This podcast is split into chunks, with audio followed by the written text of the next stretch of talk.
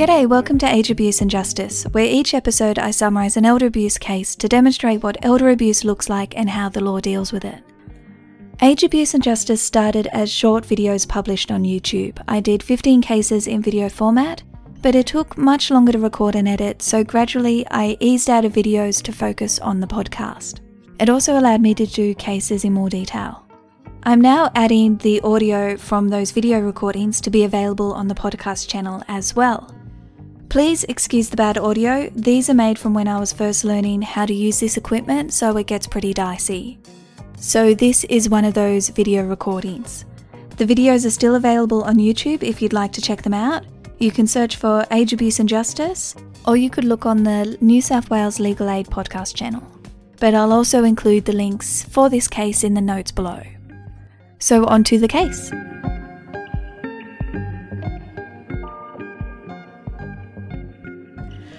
My name is Tanya Chapman, and the case we're looking at today demonstrates what you should do if you suspect that an attorney is misusing their powers. In New South Wales, you can make an application to the New South Wales Civil and Administrative Tribunal, also referred to as NCAT, but I'm going to refer to it as the Tribunal. The tribunal can question the attorney, they can ask the attorney for copies of their records and accounts, and if they aren't satisfied that the attorney is acting in the principal's best interest, they can remove the attorney and replace them with someone else. Just to add an element of confusion, if you appoint someone to manage your own finances under the power of attorney, that person is called your attorney. If the tribunal appoints someone to manage your finances, that person is called your financial manager but basically they're the same thing. The case I'm looking at today involves one daughter applying to the tribunal saying that her sister, the attorney, is misusing her power. The guardianship tribunal heard the matter and they made orders, but the attorney daughter wasn't happy with those orders and so she appealed them. The appeal was heard by the appeal panel of the tribunal.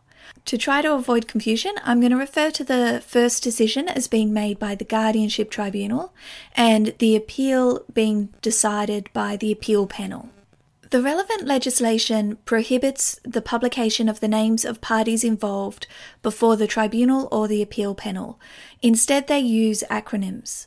In this case, the mother is referred to as ZLV, and her daughters are ZLU, ZLW, and ZLX. If I use those acronyms, I'm going to get confused and you're going to get confused. So I'm going to refer to them as the mother. ZLU is the daughter that has been appointed as her mother's guardian and attorney, so I'm going to refer to her as the attorney. ZLW is the daughter that made the application to the tribunal to get this appointment reviewed, so I'm going to refer to her as the applicant. And ZLX is the third daughter who doesn't really play a big part in this case, so I'm just going to refer to her as the third daughter. Finally, before I move on to the facts of the case, just a refresher. In New South Wales, a guardian is the person that makes medical and lifestyle decisions. So they decide where the person lives, what medical treatment they receive, and who can visit them. The attorney deals with finances and property. So they'll deal with the bank accounts and control assets like the house, if there's a house, if there's superannuation, investments, all of the money and property. So long as the principal has capacity, they can give instructions to the attorney, and the attorney has to follow those instructions. But if the principal has lost capacity, then the attorney has to act in the principal's best interest. So, a little background. In November 2017, the mother did a new power of attorney and enduring guardian. Previously, she had appointed the applicant daughter to be her attorney and guardian, but with these new documents, she cancelled that appointment and instead appointed her other daughter, the one I'm going to be referring to as the attorney. So, about half a year goes by, and the applicant daughter starts to suspect that the attorney is actually stealing money from the mother's bank accounts. And she makes the application to NCAT seeking to have the appointment reviewed. She's not seeking to be appointed herself as the attorney and guardian again, but she is seeking to have her sister removed and someone else appointed. The Guardianship Tribunal hearing started in September 2018, then it adjourned for a little while, and then it was finalised in February 2019. The attorney didn't want a new person to be appointed and opposed the application. She told the tribunal that she was taking care of their mother and they didn't need to appoint anyone else. In coming to a decision, the tribunal's first step is to assess the mother's capacity. Does she have capacity to make decisions for herself? If so, they don't need to appoint anyone else. They looked at the mother's medical records. She was diagnosed with dementia and was cognitively impaired. She also suffered from a number of physical ailments.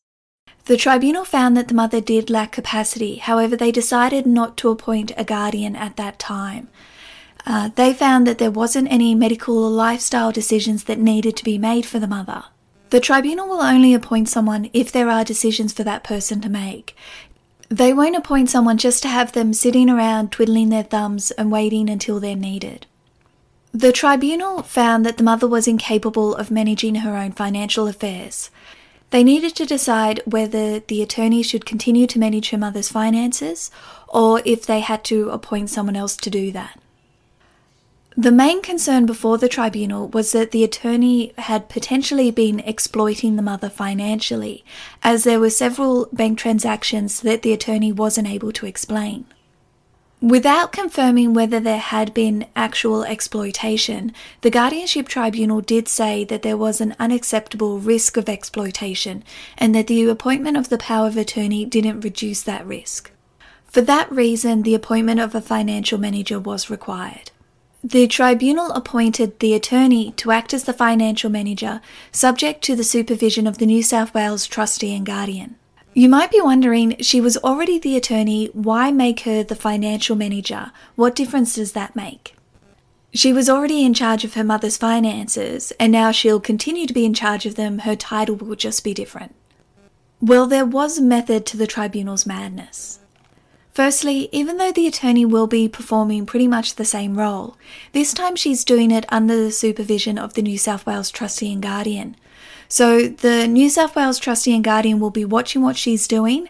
They can ask her to explain her actions and they can give her instructions which she would have to follow. Secondly, the appointment as financial manager would only be for a period of 12 months, after which the appointment would be reviewed. So it gives the attorney a year to prove that she can manage the finances adequately, after which, if the tribunal finds that she actually isn't doing such a good job, they can still replace her. Now, it may seem odd that there's been this indication that the attorney was misusing or stealing her mother's money, and yet she's still been appointed as the financial manager. Even with supervision, it's like she did the wrong thing and now they're endorsing it by making her the financial manager. So, what's going on there? But there is reasoning behind this decision as well. Firstly, while there was the risk of exploitation, the tribunal didn't have enough evidence before it to make a confirmation to confirm absolutely that the attorney had been taking money. Secondly, the mother is someone they've already confirmed has diminished capacity, and it could be further detrimental to her if suddenly out of nowhere there's this stranger managing her finances involved in her life. The tribunal recognised that this would have a significant disruption to the mother's life, and they didn't want to be causing her more harm as they tried to help her. And thirdly, the risk of exploitation was reduced by having the New South Wales Trustee and Guardian appointed to supervise the actions of the financial manager. It would put the attorney on her guard that her actions are going to be reviewed, so to make sure that she's not doing anything wrong. And the New South Wales Trustee and Guardian were already on alert that this is someone who has potentially misused their powers in the past and that she might do it again, so they're on the lookout for it.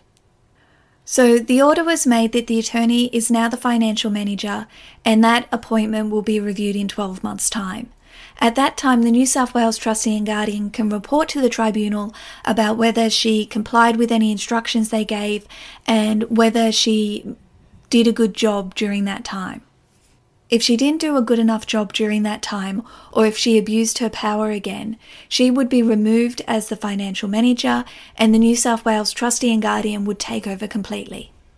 The tribunal made those orders in February 2019, so they were due to be reviewed in February 2020. However, just one month after the orders were made, the attorney, now appointed as the financial manager, appealed that decision. The appeal So, in her application, the attorney sought to have these orders overturned so that she would once again be the attorney and not the financial manager anymore.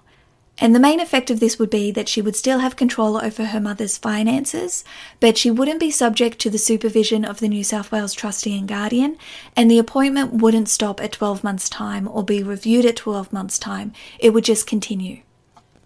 The mother's opinion. So, while the mother has been determined to have diminished capacity to make decisions for herself, it doesn't mean that the tribunal doesn't take her opinion into consideration when making their orders.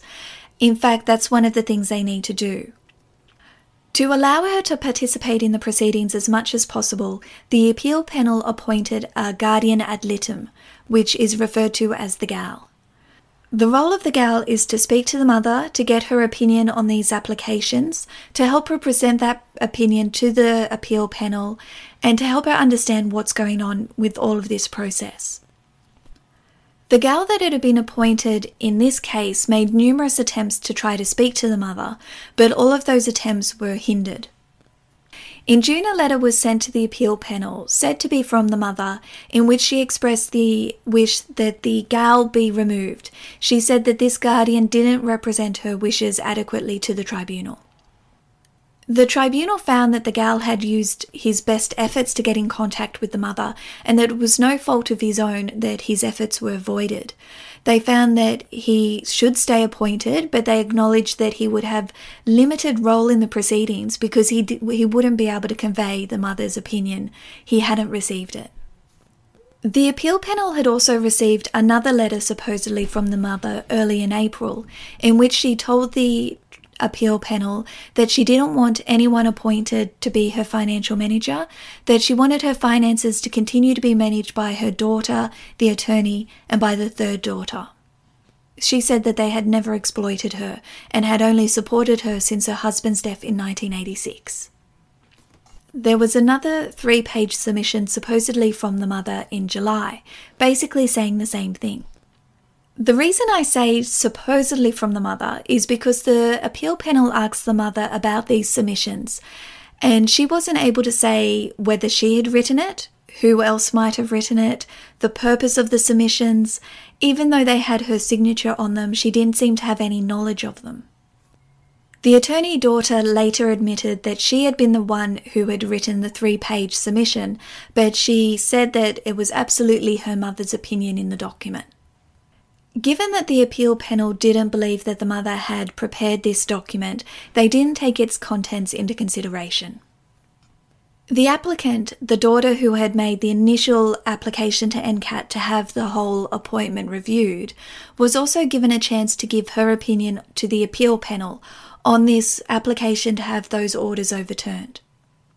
She submitted that she wanted the orders to stay in place, and she said, I quote, I believe that the decision made by the tribunal, as well as the reasons given for the decision, were fair and justified, and that this appeal has been made on grounds that are frivolous and vexatious. Grounds of appeal. You can't just appeal a decision because you don't like it. You have to actually have grounds of appeal. The appeal panel found that because the attorney had drafted her own submissions and was representing herself, it wasn't entirely clear what the grounds of her appeal were, even though her submissions were over 53 pages long. So they waded through these 53 pages and they worked out some grounds of appeal so that they could address them. One of them was that the guardianship tribunal hadn't given consideration to the mother's opinion. The gal hadn't been able to engage with the mother, so they weren't able to get the mother's opinion from him. Instead, they looked at the power of attorney document in which the mother had appointed the attorney daughter to act for her and manage her finances. This document in itself was evidence that at one stage the mother had wanted this daughter to manage her finances. So they took this wish into consideration when they were making those orders. However, they were guided by the fact that the mother's welfare and interests should be given paramount importance, and that protecting her from the risk of exploitation outweighed her own opinion in this matter. On this grounds of appeal, the appeal panel found that the mother's opinions had been given consideration. Another ground of appeal was accusations against the applicant. The attorney in her submissions made accusations against the applicant, including that she had accessed the mother's bank account statements without authorization and that she had taken assets or property from the mother's house in 2017. The appeal panel said that it was unclear how this was relevant because the applicant wasn't a, wasn't applying to be appointed herself. So her credibility and her actions weren't being called into question. She was merely applying for her sister's actions to be reviewed and for the the tribunal to consider appointing someone else. So these accusations weren't relevant to that. The third and the weirdest grounds of appeal was the claim that the sound recording of the hearing before the guardianship tribunal had been edited. The attorney claimed that the sound recording of that tribunal hearing on the 12th of February 2019 was edited, that parts of it had been deleted, but also that parts had been added. The attorney claimed that parts of that sound recording hadn't actually happened, that her voice had in fact been digitally manipulated to ask questions and provide answers that didn't happen at the hearing. When the attorney was asked who she thought would edit the sound recordings of the hearing, she said possibly the tribunal in order to justify the orders they had made. The appeal panel found that the accusation that the audio recordings had been manipulated and edited was completely without merit. Another ground of appeal was that the attorney claimed that there wasn't evidence to support the finding that there was an unacceptable risk of exploitation to the mother. So the appeal panel had to look at the evidence that was before the guardianship tribunal to find out whether there was enough evidence that there was an unacceptable risk. A part of that evidence was firstly that the mother had no knowledge of her own finances. She didn't know who she had bank accounts with, she didn't know how much was in her bank accounts. She knew she received the pension, but she said it was about $33 a week. She didn't know how the bills were paid, but she believed that her daughters were taking care of that. She thought she had a bank card, but she didn't know where it was. And she also said that she had money at the house, probably around $300. The bank statement showed that there had been suspicious activity on the mother's pension account.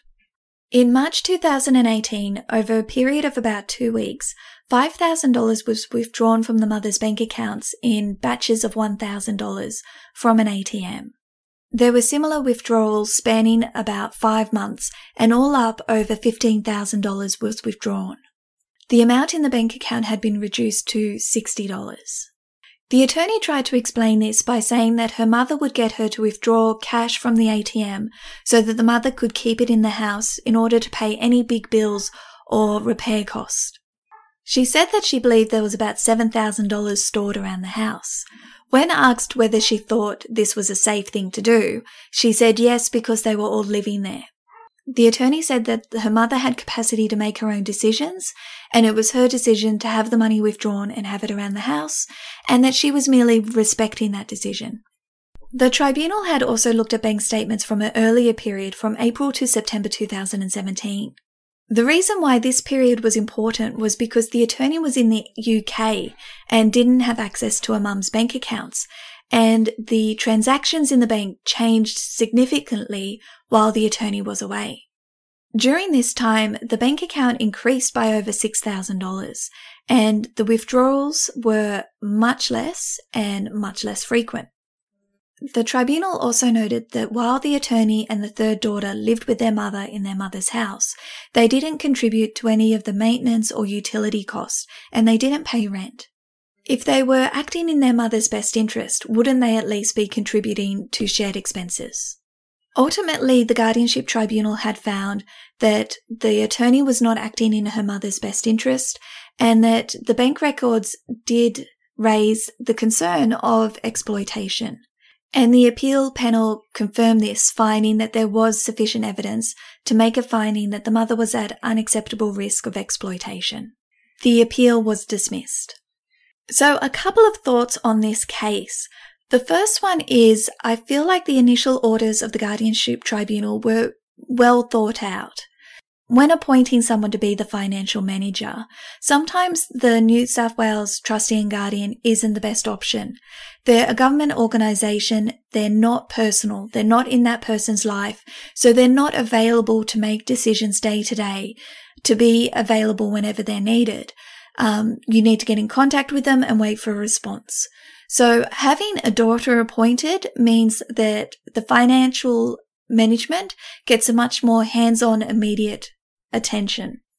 It was also about not causing any additional distress to the mother.